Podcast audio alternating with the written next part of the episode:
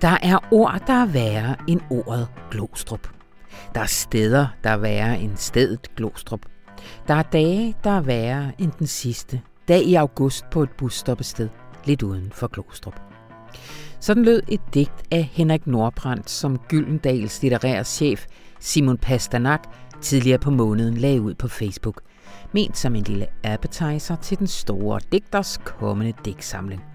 Og så skete der noget. Noget, der kan gøre en litteraturredaktør helt ør af lykke.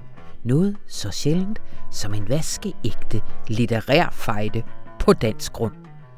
Fordi så farede forfatteren Thomas Boberg til MacBooken, og så fulgte Morten Søndergaard med Rete Bryds Helle og en række andre. Men hvad er det egentlig, digterne battler om, når de battler om den københavnske forstad. Litteraturredaktør Peter Nielsen han guider os igennem den litterære fejde, og så har alle tre digtere været så søde at oplæse deres digt for mig. Og så skal vi til sidst tale med en kvinde, der har den vanvittige påstand, at Glostrup faktisk er sådan et helt rigtigt sted, hvor folk bor. Rigtig hjertelig velkommen til Radio Information, den eneste nyhedspodcast i dit feed, hvor, skal vi ikke lige høre et lille klip, faktisk er en intro til en 5 minutters lang digtoplæsning. Nej, nu forkæler du os, Anna. Ja, det er lige, hvad jeg gør. Rigtig hjertelig velkommen. Også til en radioinformation, hvor at vi skal til Frankrig. Fordi Christian Bennike, han sidder forhåbentlig på en tålelig Skype-forbindelse nede i Bruxelles, klar til at fortælle om Emmanuel Macrons lov om republikens principper. Den blev stemt igennem i den her uge. Den har været udskilt af venstrefløjen for at være racistisk og højrefløjen for at være for slap. Men først og fremmest så er det altså bare svært at se, hvordan reguleringer og retningslinjer for hjemmeskoling skal dæmme op for islamisk terrorisme, hvis man samtidig ikke har noget, der reelt kan kaldes en socialpolitik, siger Christian Benike. Og så er Rune her, og han har en optur over Mars, men ikke mindst over den skøre, skønne, smukke race, der stadig drives mod at udforske. Rigtig hjertelig velkommen til Radio Information. Mit navn det er Anna von Sperling.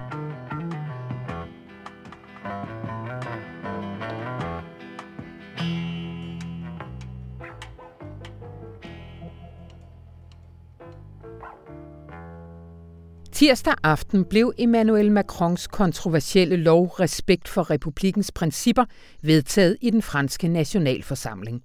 Loven den blev udformet i efteråret og fik luft under vingerne, da historielæreren Samuel Paty i oktober blev halshugget på åben gade af en ung jihadist, fordi han havde vist tegningerne af profeten Mohammed i sin undervisning. Velkommen til dig, Christian Bennike. Tak. Igennem fra Bruxelles, ikke sandt? Det er rigtigt. Ja, man ved jo aldrig, hvor man har folk nu til dags. Ja, ja. Ja, jeg ved rimelig godt, hvor man har mig i øjeblikket. Jeg har været her det sidste år, føler jeg. Det er rigtigt. Jeg bare været indenfor. Det er rigtigt. Christian, øh, du kan så heldigvis følge også fransk politik fra den der afstand, og du har skrevet en leder her i ugen, og vi kommer øh, frem til, hvad du, hvad du mener om, øh, om loven og debatten. Men kan du ikke lige starte med at fortælle, hvad er baggrunden for, øh, for, for loven? Hvis vi starter fra begyndelsen, så er der en, en meget sådan fundamental lov i Frankrig fra 1905, som handler om sekularisme, laïcité, som det hedder på fransk, som handler om, at staten skal være neutral. Borgerne skal have ret til både at tro og til ikke at tro, og der må ikke være øhm, religiøse symboler og sådan en religiøs vægtning i staten eller i, i, i hvad hedder det i offentlige institutioner. Mm. Og det er den lov, som Macron besluttede sig for skulle kan man sige, gen, genbesøges, udvides, forstærkes, fordi der har været så mange problemer med, med radikalisering og øh, terrorisme og parallelsamfund i Frankrig. Så det, begyndte, det arbejde begyndte de på i efteråret. Og så kom der, som du siger, i, i oktober øh, den her forfærdelige terroraktion, mm. hvor en øh, by all means sød og, øh, og dygtig historielærer blev halshugget på, på gaden, og den anledning greb politikerne, så greb, greb Macrons øh, regering så, og ligesom gjorde den, det her nye lovforslag til deres hvad man sige, løsning på terrorismeproblemet. Hvad går loven så helt konkret ud på? Jamen, det er en lang række artikler, 51 artikler, som alle sammen sigter til øh, sådan forskellige ting. Der er ikke noget, der handler om eksplicit om islam eller om terrorisme, men det er jo sådan lidt implicit det, det går ud på. Og det handler om, at kravet til religiøs neutralitet bliver udvidet, så den er firmaer, der laver opgaver for staten. Det kan være, at de kører busser, eller lufthavn, eller jobcentre, private firmaer. De må, der må medarbejderne heller ikke have kalot på, eller have hijab på, eller, eller kors. Øhm, der bliver nogle strengere krav til religiøse organisationer. Hvis de får penge fra udlandet, så skal de oplyse, hvor de kommer fra det bliver lettere at opløse, midlertidigt opløse religiøse organisationer, hvis man finder ud af, at de opfordrer til vold, eller har sådan, øh, øh hvad hedder det, engagerer sig i hadtale og farlig tale på, på forskellige måder. Der kommer hårdere kontrol med læger, der udsteder øh, jomfruattester, og hårdere kontrol med arrangerede ægteskaber og polygami. Mm-hmm. Så det er sådan en lang, lang række tiltag, som skal styrke de principper, som republikken bygger på. Det er det, det, det, det loven hedder. Altså ja. respekt for republikens principper. Ja. Den blev vedtaget efter 80 timers debat og 2.600 ændringsforslag, skriver du. Altså nu kender jeg jo ikke øh, franske forhold, men, øh, men det lyder som en ret intens debat. Æh, hvordan, øh, hvordan udfoldede den sig? Jamen, det har netop været meget, meget voldsomt, fordi at loven er blevet angrebet fra begge sider, både fra højre og venstrefløjen, og det er ligesom det er sådan en del af den store islamdebat i Frankrig, som har været voldsom i overvis, og som øh, på mange måder minder om den debat, vi også har haft i, vi også har haft i Danmark, og der ved du godt, altså sådan, hvis man ligesom siger islam og tørklæder og Mohammed-tegninger, sådan, så eksploderer tingene meget mm, hurtigt. Ikke? Mm. Men altså højrefløjen med Marine Le Pen i spidsen synes, det er for slappen lov, fordi hvorfor skal man Hvorfor skal man begynde at, at forstyrre katolikkerne, øh, og, og, når det i virkeligheden er, er muslimerne, man, øh, man vil ramme? Mm. Og venstrefløjen synes, at det er, øh, hvad kan man sige, øh, det man på engelsk vil kalde dog whistle racisme, altså at man sådan, øh, man signalerer til befolkningen, at der er øh, problem, nu er der problemer med muslimerne igen, og de mm. føler sig stigmatiseret og så videre. Ikke? Så sådan, det, det, det er sådan fronterne, og så i, midt i det, så står står regeringen og præsidenten og prøver at, at forsvare sig med at sige, at det her det handler ikke om det handler ikke om muslimer som sådan, som gruppe, det handler om ekstremisme og parallelsamfund, og om at vise, hvad det er, vi som nation står for. Mm. Måske skylder jeg at sige, at den mest kontroversielle del af lovforslaget, det glemte jeg faktisk før, er, handler om hjemmeskoling, som regeringen gerne vil have forbudt helt. Altså man slet ikke skal kunne hjemmeskole sine børn, som der er så rigtig mange, der bliver i særligt katolske børn, men også øh, muslimske og jødiske børn. Det er så blevet udvandet lidt, sådan, når man nu skal søge om tilladelse til at hjemmeskole sine børn.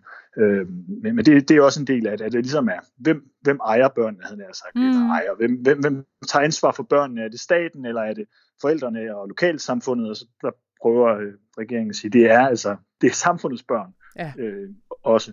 Ja. Du skriver i din leder, at øh, man kan diskutere effekten af den nye lov, men racistisk er den ikke. Kan du ikke lige, kan du ikke lige uddybe det? Jo, altså man kan jo diskutere, hvad effekten er på øh, terrortruslen, mm. når, når, når man gør de her ting. Altså hvad er, hvad er den direkte konsekvens af, at man, man, man ligesom gør det tydeligt, hvad, hvad de franske idealer er, hvad det er for nogle principper, landet bygger på. Altså sådan, det kan godt være, at det ikke det er ligesom, det er ikke det, der får salafisterne til at, til, til at lade være med at, at planlægge nye terrorangreb. Der er jo, bliver jo konstant forpurret terrorangreb i Frankrig ja. af efterretningstjenesterne, og der har jo været 30 alvorlige terroranslag de sidste 8 år, så det her er et kæmpe problem i Frankrig. Ja. Men det er svært at sådan etablere en direkte konsekvenskæde fra det her, fra sådan nogle forslag her, så til, til at terroristerne skulle, skulle lægge deres Klasnikov på hylden. Ikke? Men man kan vel Men, også indvende, at at det heller ikke gør, at de her forslag heller ikke gør, at for eksempel de unge frustrerede i forstederne til Paris mindre tilbøjelige til at være til falds for en, for en veltalende salafist. Altså, du skriver jo også, at Macrons socialpolitik er nærmest ikke eksisterende.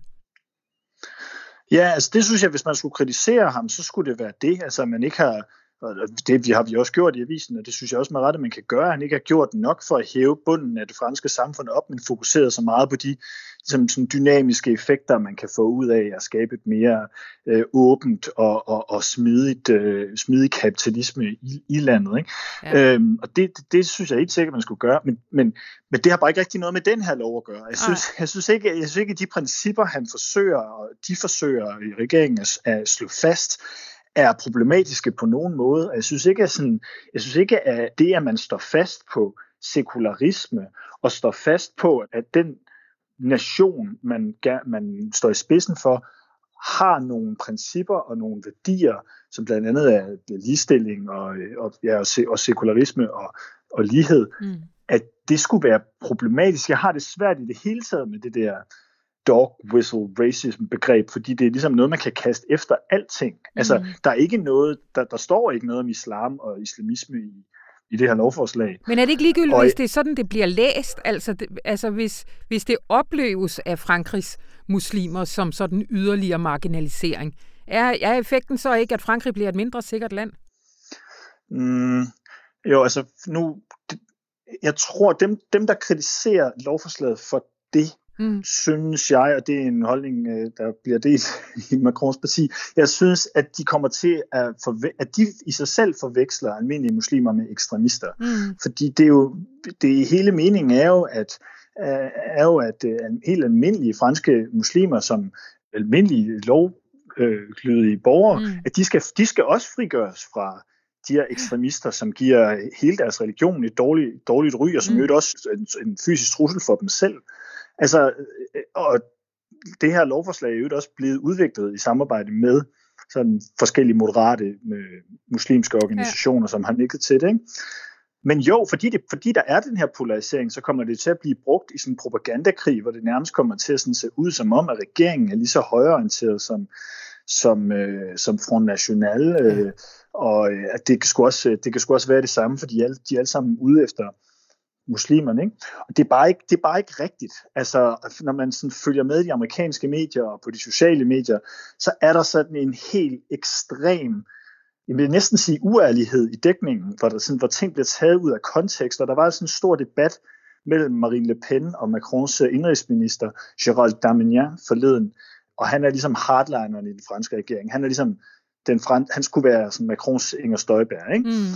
og, når man, og der var særligt sådan en klip, hvor han prøver at drille Marine Le Pen, hvor han siger sådan, du er vist blevet lidt for blød her, og sådan noget, ikke? Ja. Som sådan blev taget ud af sammenhæng, og bare delt og delt og delt på de sociale medier, som et eksempel på, at regeringen ligesom bare prøvede at tilskrabe sig nogle, nogle højreorienterede vælgere frem mod præsidentvalget næste, næste år. Mm. Og hvis man ser hele det der forfærdelige lange, øh, lange debat, som jeg gjorde forleden dag, altså så, så er det bare meget tydeligt, at han, at han, han, han bruger lang tid på at forklare, hvordan islamisme og almindelig islam ikke er det samme, og, og, og hvordan og han forsvarer der muslimers ret til at gå med tørklæder på gaden, hvilket Le Pen jo vil have, afskaffet, hvad hedder det, vil, vil gøre ulovligt. Ikke? Mm. Altså, så det er ikke det samme. Og der er bare sådan en, der er sådan en, en lidt uhyggelig kortslutning nogle gange, synes jeg, i, i, i hvordan det her bliver portrætteret. Mm.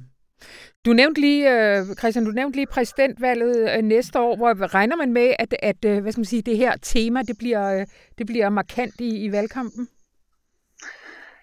Ja, er, det korte, er det korte svar. Det er jo sådan, set fransk politik er jo så underligt, fordi altså, der er jo kun Macron og Le Pen, ligesom der var sidste gang. Ja. Altså, det franske socialistparti og hele venstrefløjen er jo sådan fragmenteret og i, ligger i ruiner. Højrefløjen, altså republikanerne, har ikke engang en politisk leder. Om alle, alle troede, at med Le Pen ville forsvinde, efter hun tabte sidste gang, men hun er på en eller anden utrolig måde stadigvæk øh, jo lige nu faktisk den mest populære politiker i, øh, i Frankrig. Så alt tyder på, at det er de to imod hinanden. Og derfor er det måske også vigtigt for Macron at få overtalt nogle af de hvad kan man sige, højre, centrum højre vælgere. Det, det, er sådan, det er spekulation, ikke? Mm. at han prøver at overbevise, ligesom Socialdemokratiet rykker sig til højre for at tækkes de danske folkepartis vælgere, så kan, gør han lidt, lidt det samme. Mm. Øh, det, er i hvert fald, det er i hvert fald analysen, hvis man vil gøre det til ren strategi, hvilket jeg bestemt ikke tror, det er. Godt. Det bliver det sidste ord. Christian Benneke, tusind tak skal du have. Selv tak.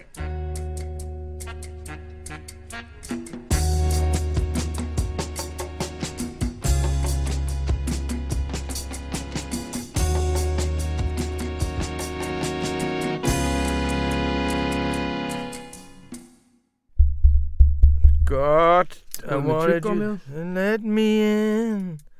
I never meant to start a war. Hej, Rune. Hej, Anna.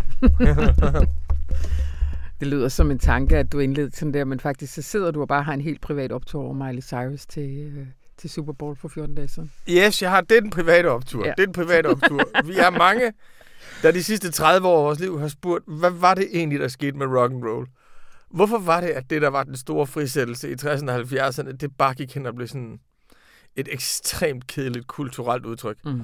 Og så ser vi Miley til Super Bowl. Tænker vi, nå ja, det er klart, det var nogle kvinde, der skulle føre rock and roll videre. Men du har en anden s- kæmpe stor optur. Yes, Perseverance, Marslandingen. Ja. Jeg har jo altid længtes tilbage til den tid i 60'erne, hvor man virkelig troede på menneskets fremskridt. Mm. Altså før forurening, før alt det der, der kunne gå galt, når vi bevæger os fremad i verden. Den korte periode, hvor man troede, at hvert nyt skridt ud i verdensrummet var et fælles fremskridt for hele menneskeheden. Og folk stod med deres solbriller på rundt om den amerikanske rumstation og så raketten ryge op og menneskenes drømme ryge med. Den der sådan tro på fremtiden og menneskets udforskning af universet, den uskyld, Mm, mm. det havde i 60'erne, så blev Kennedy jo skudt og alt sådan noget. Men det har, jeg sgu, det har jeg altid haft en nostalgi efter, og nu her med Perseverance, der lander på Mars, og bliver nødt til at flyve med 20.000 km i timen, gennem meget, meget, meget tynd atmosfære og utrolig høje temperaturer, for at kunne lande så langt, langt, langt, langt væk fra jorden. Jeg synes, det er en kæmpe optur. Mm. Men, men altså, er det ikke en illusion i dag? Altså, er det ikke et, altså, du, du siger du længere, at det er nostalgi, fordi alle udfordrende taget i betragtning og viden om, hvor øh, slemt det står til, øh, kan vi vel ikke tro på, at det bare er teknologiske landvindinger? Eller, det er jo den sure, den sure betragtning.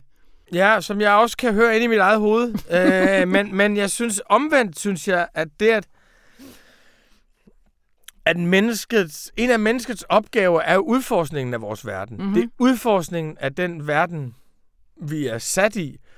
Der er det at kunne udforske Mars, det at kunne lande derop og søge på, søge efter fossile tegn på, om der har været liv. Det er jo også en grundopgave for menneskeheden. Mm. Ja, klimaforandringerne er rigtig lort, og global ulighed og politisk opbrud og coronavirus, alt det er jo noget rigtig lort, men det ændrer jo ikke ved, at det at finde ud af den verden, vi er sat på, og finde mere og mere ud af den, finde ud af vores egen plads, det har jo også noget med, med det store i menneskelighed at gøre. Det kommer ikke til at ændre klimaforandringer, det kommer heller ikke til at skabe et velfungerende demokrati i Kina, eller et en suveræn retsstat i, i Indien. Men der er noget, jeg har altid syntes, at der er noget fuldstændigt magisk over, at den fornuft, vi har inde i vores hoveder, den passer til verden udenom os. Mm. Altså, at vi ved at studere vores egen, at vi kan ved at studere nogle matematiske sætninger, så kan vi finde ud af tyngdeloven. Mm. Den der, at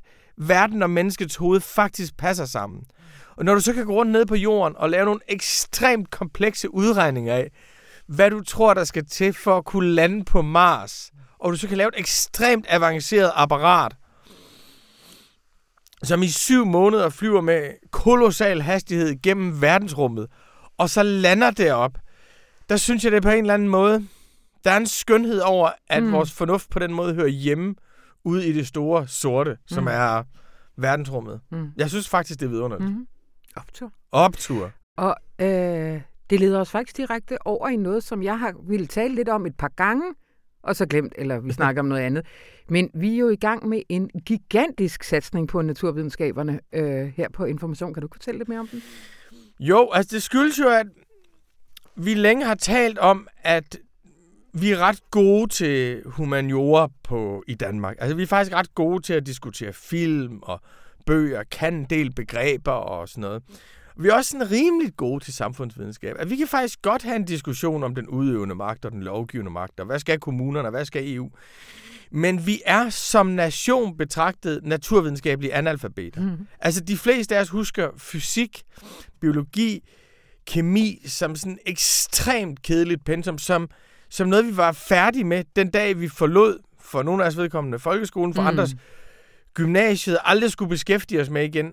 Og det viser sig bare, synes jeg, at vi kan ikke være myndige borgere i den her verden, hvis vi ikke kan lidt mere naturvidenskab. Mm. Vi kan ikke forholde os til klimaforandringerne. Vi kan ikke forholde os til den måde, som vores livsomstændigheder forandrer os på, hvis vi ikke ved en lille smule mere om sammenhængen mellem temperatur, issmeltning, golfstrømmen. De der mm. sammenhænge, som determinerer vores liv, der er vi jo komiske. Vi er jo latterlige væsener, fordi vi er jo enormt optaget af, om der sker et eller andet, om vi bliver snydt, så vi kommer bag i vaccinekøen, eller vi kommer til at betale en for høj pris for økologisk kylling. Altså den der sådan nære beskæftigelse med vores økonomiske forhold, er jo en måde at blive herre i vores eget hus på.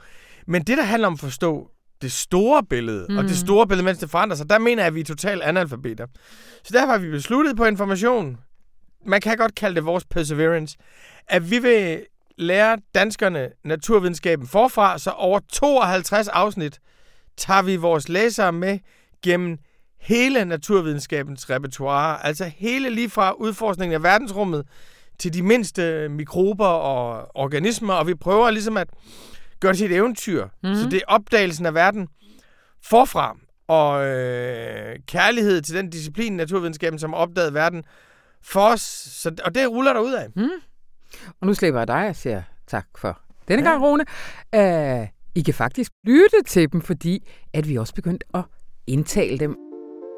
Og skal vi ikke lige i et kort sekund lige give ordet over til min kollega Rasmus Bo. Vi må have en vis forståelse for naturvidenskab, hvis vi skal forstå de udfordringer, verden står med i dag. Men hvor skal man starte? Gennem hele 2021 fortæller Information Naturvidenskaben forfra. Bid for bid gennemgår vi de største erkendelser, de mest usandsynlige gennembrud og de vildeste fejlskud. 52 artikler om alt lige fra universets uendelighed over jordkloden og klimaet til genernes mysterier. Og lyder det som meget læsestof, kan du i stedet vælge at lytte til serien. Gå ind på din foretrukne podcast-app og søg på serienavnet Vi fortæller naturvidenskaben forfra. Så vil jeg hver weekend sørge for at læse en ny artikel højt for dig. Mit navn er Rasmus Bo Sørensen. Vi høres ved.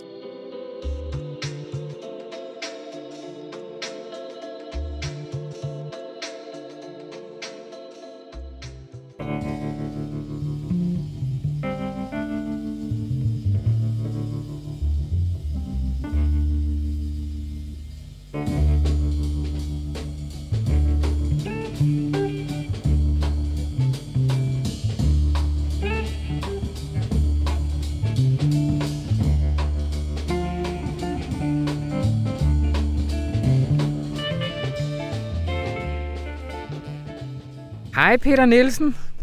Hej Anna Sperling. Litteraturredaktør her på stedet. Vi har vel været kolleger i 15 år eller sådan noget. Ja.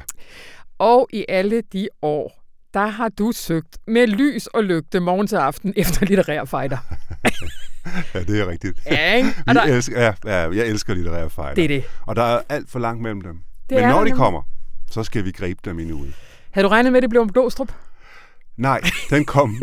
Nå, nej, sådan tror jeg, egentlig så tror jeg, de øh, fighter, øh, man tror, man kan forudse, eller prøver at planlægge, de bliver ikke rigtig til noget. Øh, men dem, som kommer øh, som øh, en tyv om natten, og, og pludselig overrumpler en, det, det er noget andet.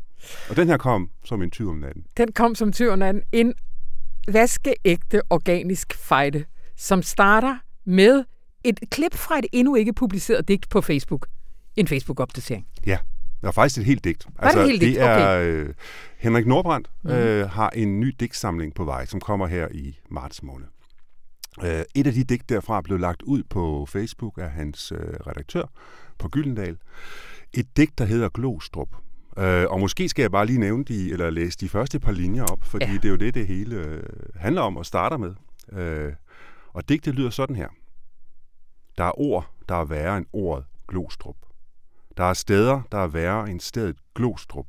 Der er dage, der er værre end den sidste dag i august på et busstoppested lidt uden for Glostrup. Det er bare starten af digtet. Mm, mm. Hvad skete der så, da det ramte øh, offentligheden? Mm, det fik, øh, det fik i første omgang øh, digterkollegaen øh, Thomas Boberg til at reagere. Mm-hmm.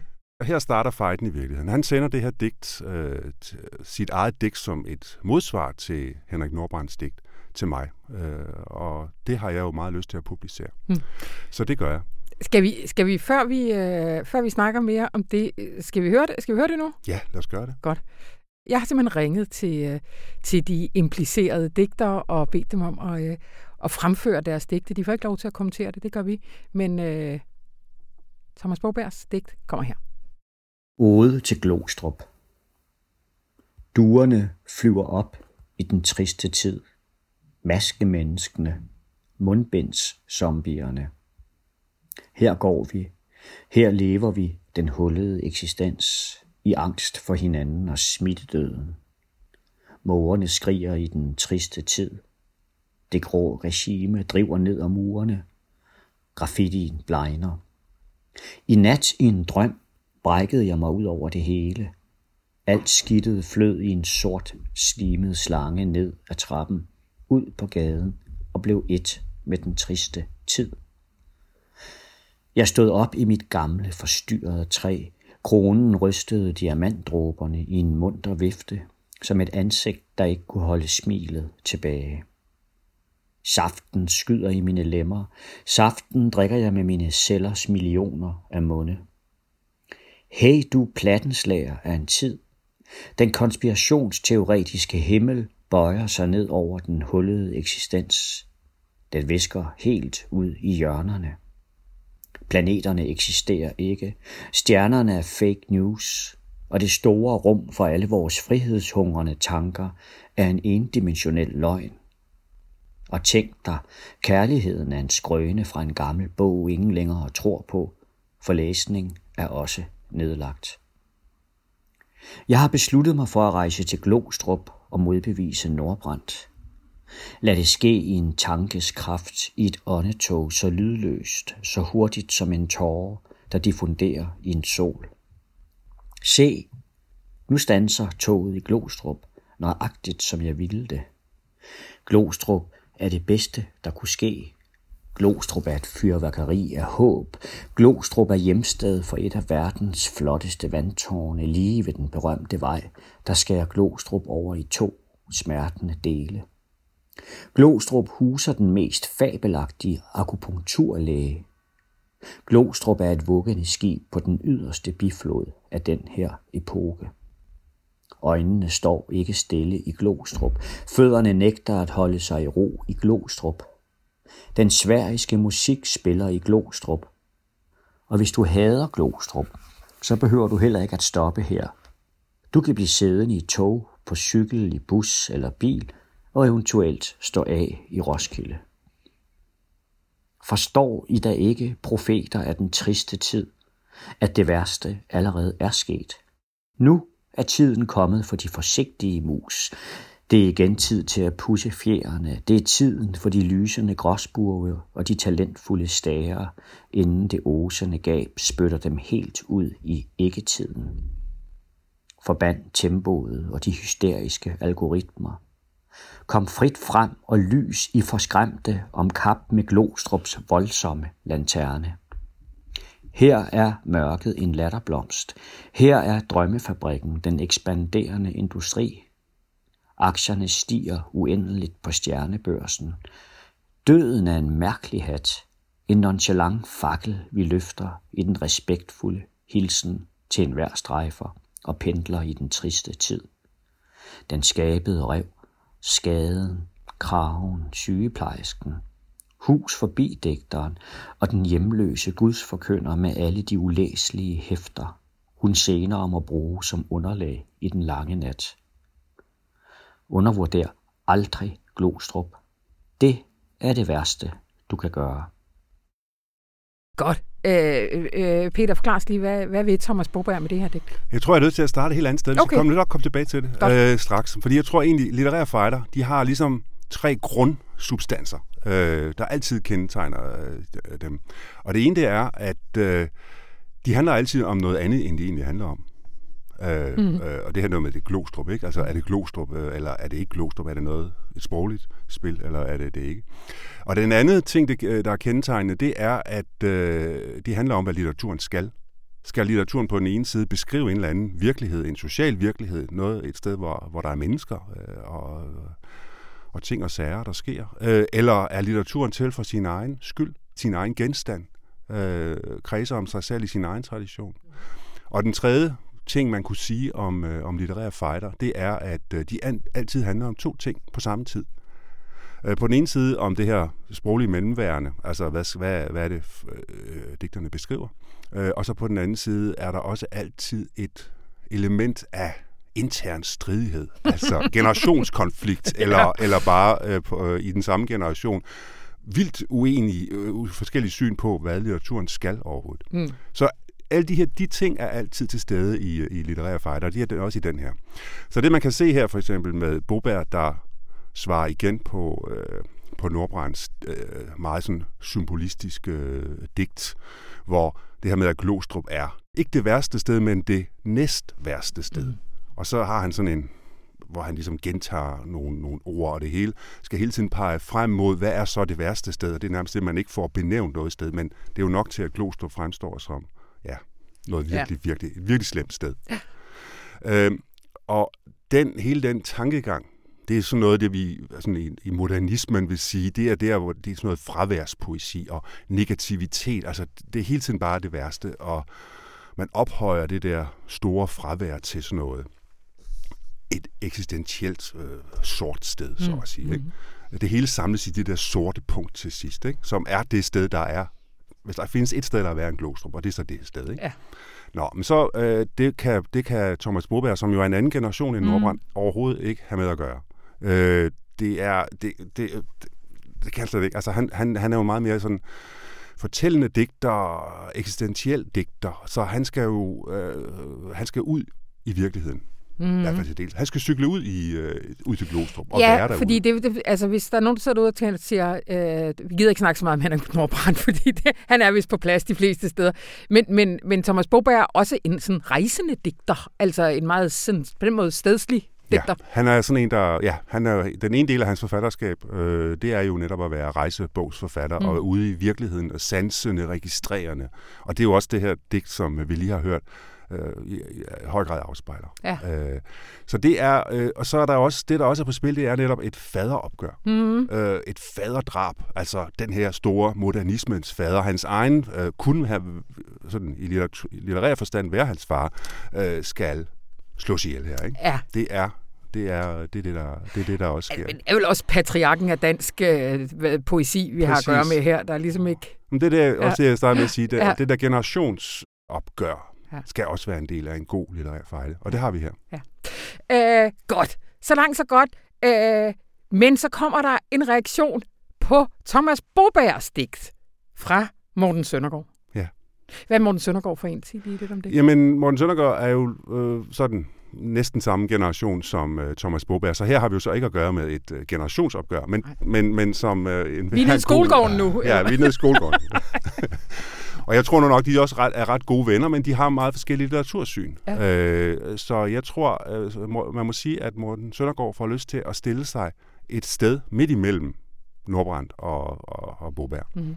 Øhm, og så skriver han et digt, hvor han jo så er meget mere sådan associerende, bruger synssansen, øh, spiller lidt på det her med, at glo, strup, glo, det også ligger i, øh, i ordet, ikke? Altså mm. øh, det med at syne øjne, og der er også noget med nogle øh, øjne hospital, man har derude, ikke? Mm. Øh, så han arbejder meget med det, og, og hele synet, og, og kører ind som mere sådan drømmeagtig, associerende mm. øh, digt. Og øh, jeg har også fået Morten Søndergaard til at øh, indlæse det, så det kommer lige her. Vision i Glostrup. I Glostrup bliver verden synlig. Ved drømmenes grænse, og før jeg slog øjnene op, skrev en sætning sig med flammeskrift bag mine øjenlåg. Tag til Glostrup og se. Ordet i Glostrup åbnede sig som et ormehul, og med et stod jeg ved Glostrups bygrænse. Glo. Verden er blevet synlig. Luk mig ind, stønnede jeg til frontpersonalet i teltet ved motorvejsudflætningen, og de gav mig en kviktest. Kig! Negativ, men fuld at gå på mod, væltede jeg ned ad hovedvejen. Power Glostrup Bad og Fliser Glostrup, Inko Glostrup, Wellness Glostrup, tag til Glostrup, sukkede det i mig, mens børnene kastede sten efter mig. Tag til Glostrup og modbevis Thomas Bobær. Virkeligheden er i virkeligheden en anden i Glostrup. Med øjne så store som tekopper og møllehjul gik jeg omkring i forstaden, syngende forstadens tredje øje elektrisk. Kuk! Glostrup er et elgigantisk tegbordel takeaway Rema 1000 Bauhaus eventyr. Døgn åbent, og hey du der, har du fået glossuppe til middag med kikboller i? Øjnene var ved at trille ud af hovedet på mig, for virkeligheden er så virkelig, at intet synoptisk high-definitionsdigt kan indfange den. Alt er oplyst af lysende øjne i Glostrup. Måb. Det er et gigantisk 24-7 close-up circuit television show, inklusiv ansigtsgenkendelse, bag alle de sjove masker og herlige nye virusmutationer. Glostrup er et festligt Big Bang i DNA's spiralgalaksetåger, set gennem elektronteleskoper monteret på taget af Glostrup Hospital på Nordstjernevej. Se! Der er altid globryllup i Glostrup Kirke, med øjne så store som runde tårn. Vestegnen er real, og plastikkirurgi Glostrup arbejder i døgndrift for at gøre øjenhullerne større og større. Spejt! Covid kom til Glostrup med sin ætsende viden og sit vrængende vid, og lod de vidt åbne øjne se alt det, som var at se. Stir!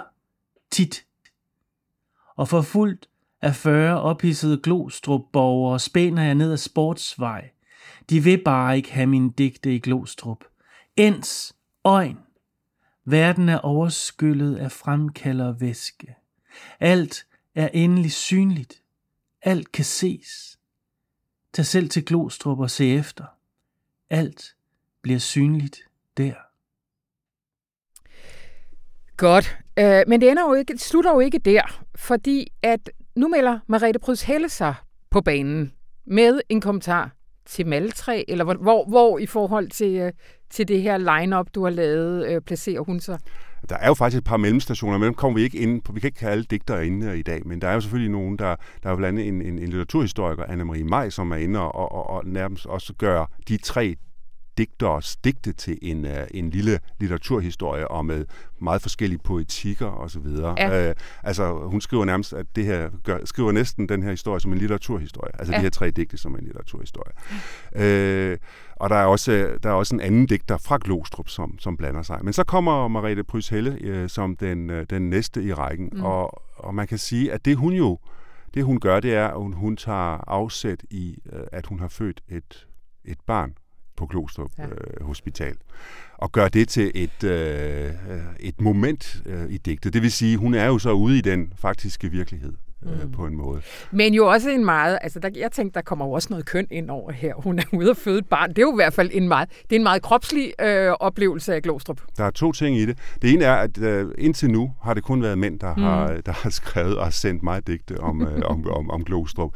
Og jeg havde også netop gået og tænkt, jamen, jeg tror ikke, der kommer en eneste kvinde. Det her det er et, et, en, en mandlig øh, genre Hvorfor og, det? og, og dyste. Jamen det må ja. være et, et, et eller andet dyst der, som jeg tror ja. er, er mandlig og, og, og som jeg havde svært ved at se, at der var nogle kvindelige digtere, der ville blande sig. Jeg håbede det virkelig, ja, øh, ja. men, men, øh, men øh, det troede jeg, altså tvivlede jeg på.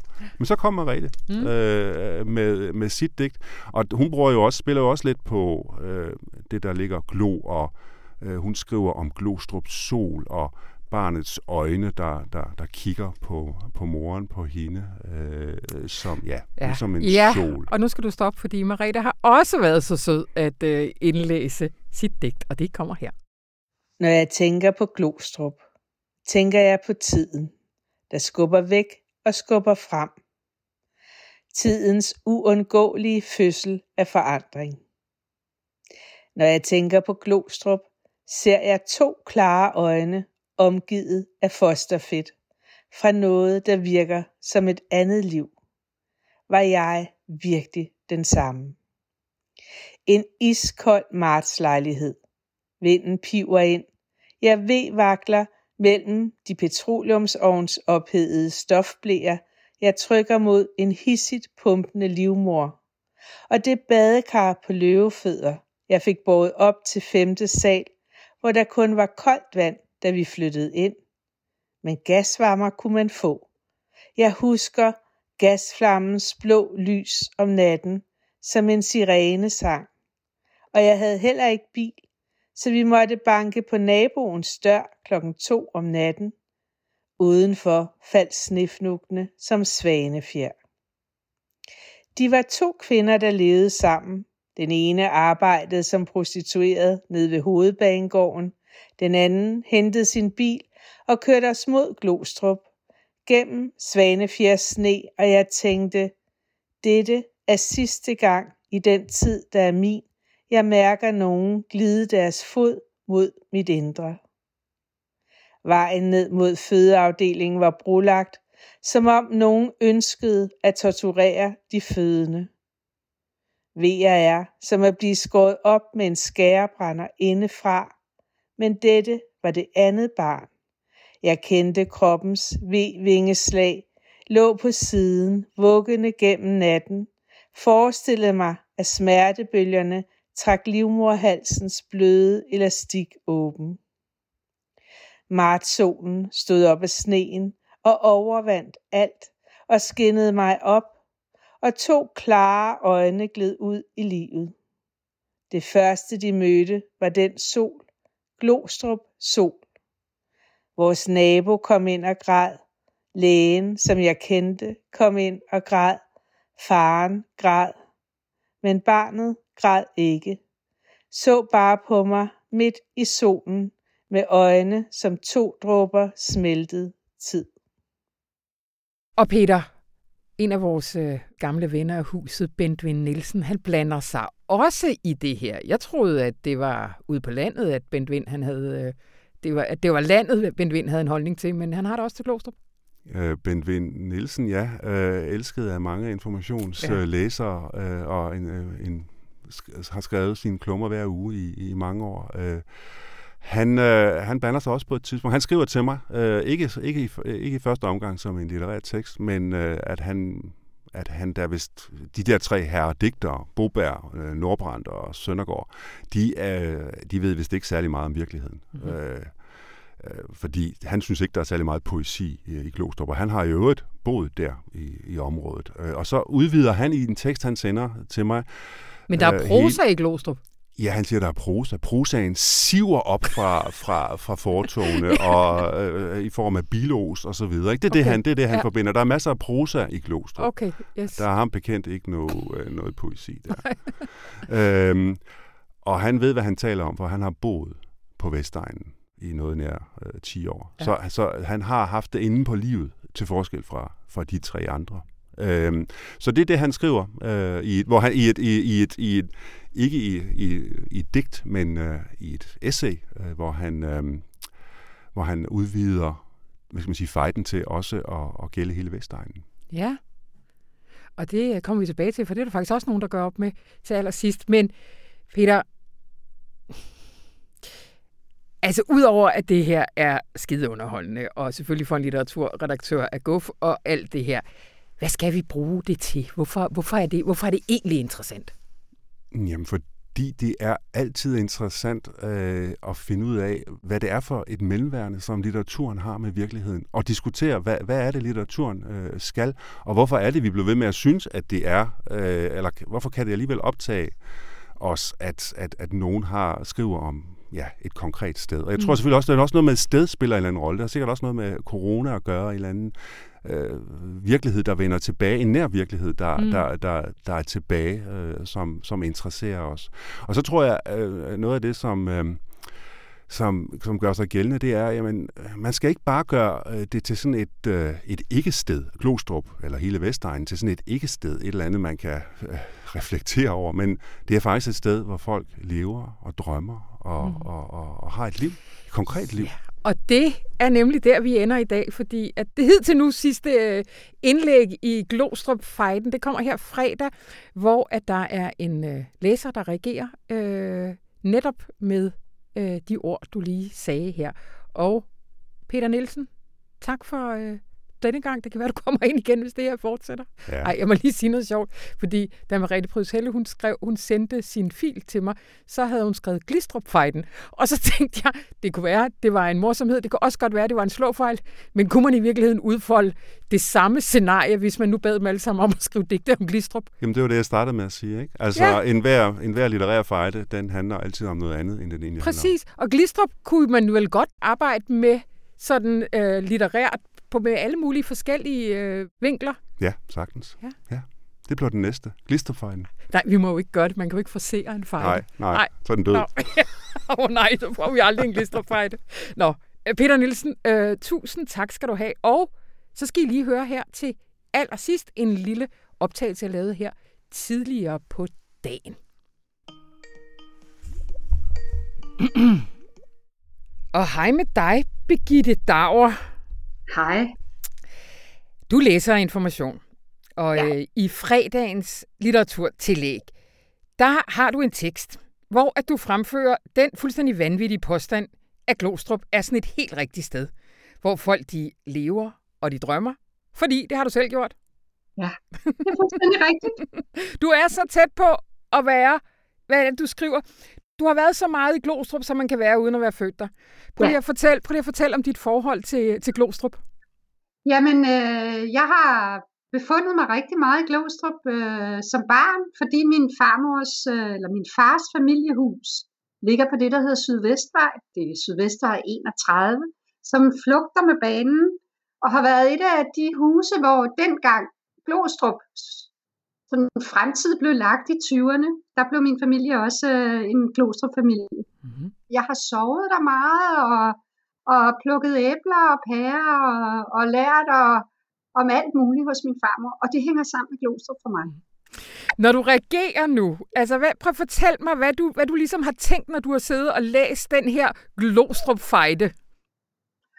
Jamen altså, for det første, så bliver jeg jo nysgerrig. Altså det er jo enormt ærefuldt for et sted at blive beskrevet af, af digterne. Mm. Det er jo en ære, altså, og, og på mange måder må sige tak for ordene, og det er da dejligt, at nogen vil, vil putte ord på vores sted, for det er vigtigt. Så det er den ene ting, jeg tænker. Og det andet, jeg tænker, så det er, at jeg vil prøve at forstå, hvad det er, de siger. Og så får man jo så får man sådan et billede, eller tanker om, kan jeg genkende?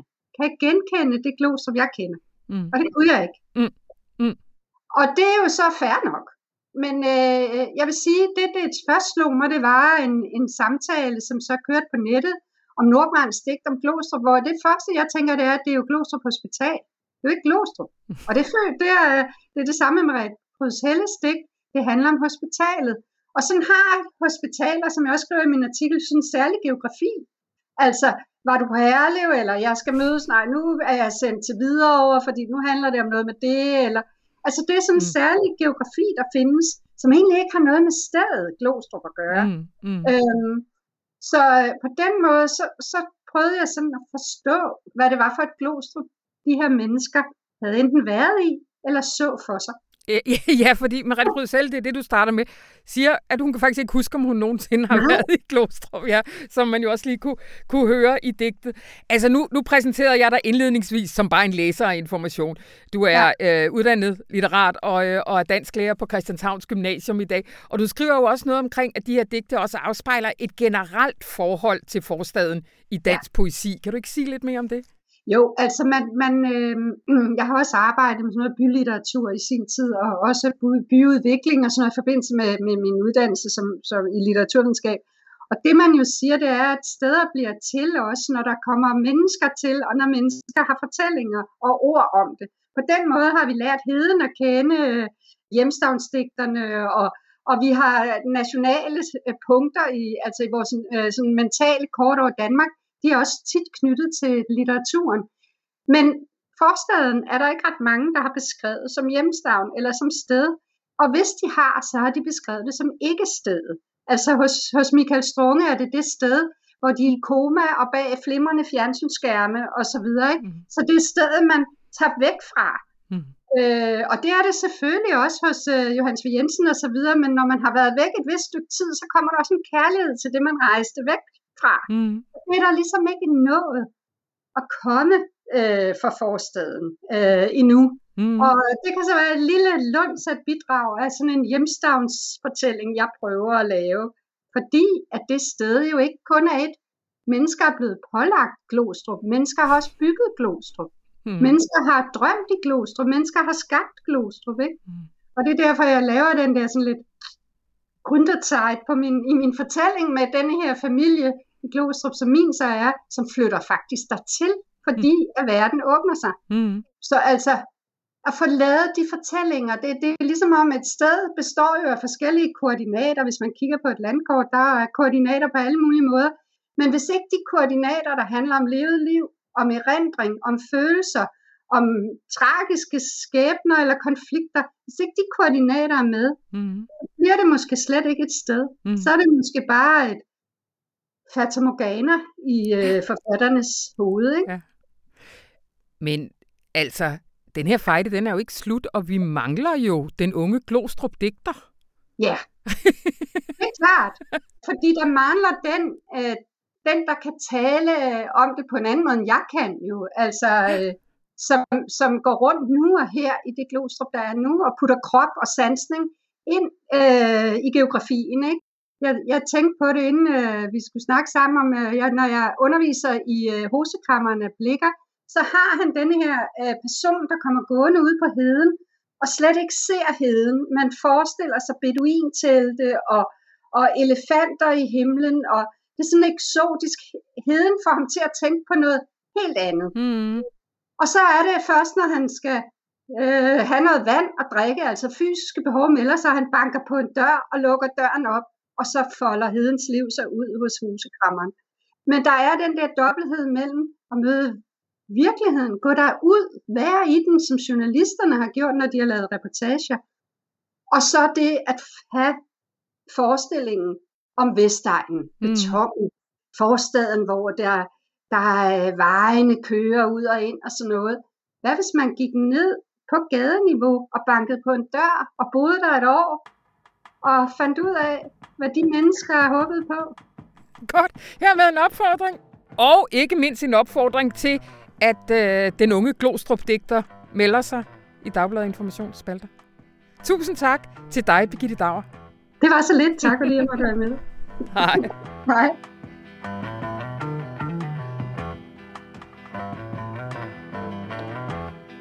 Og det var, hvad vi havde valgt fra denne vinterferieuge og dens aviser. Øh, jeg skal hilse fra Birgitte, vi lige talte med.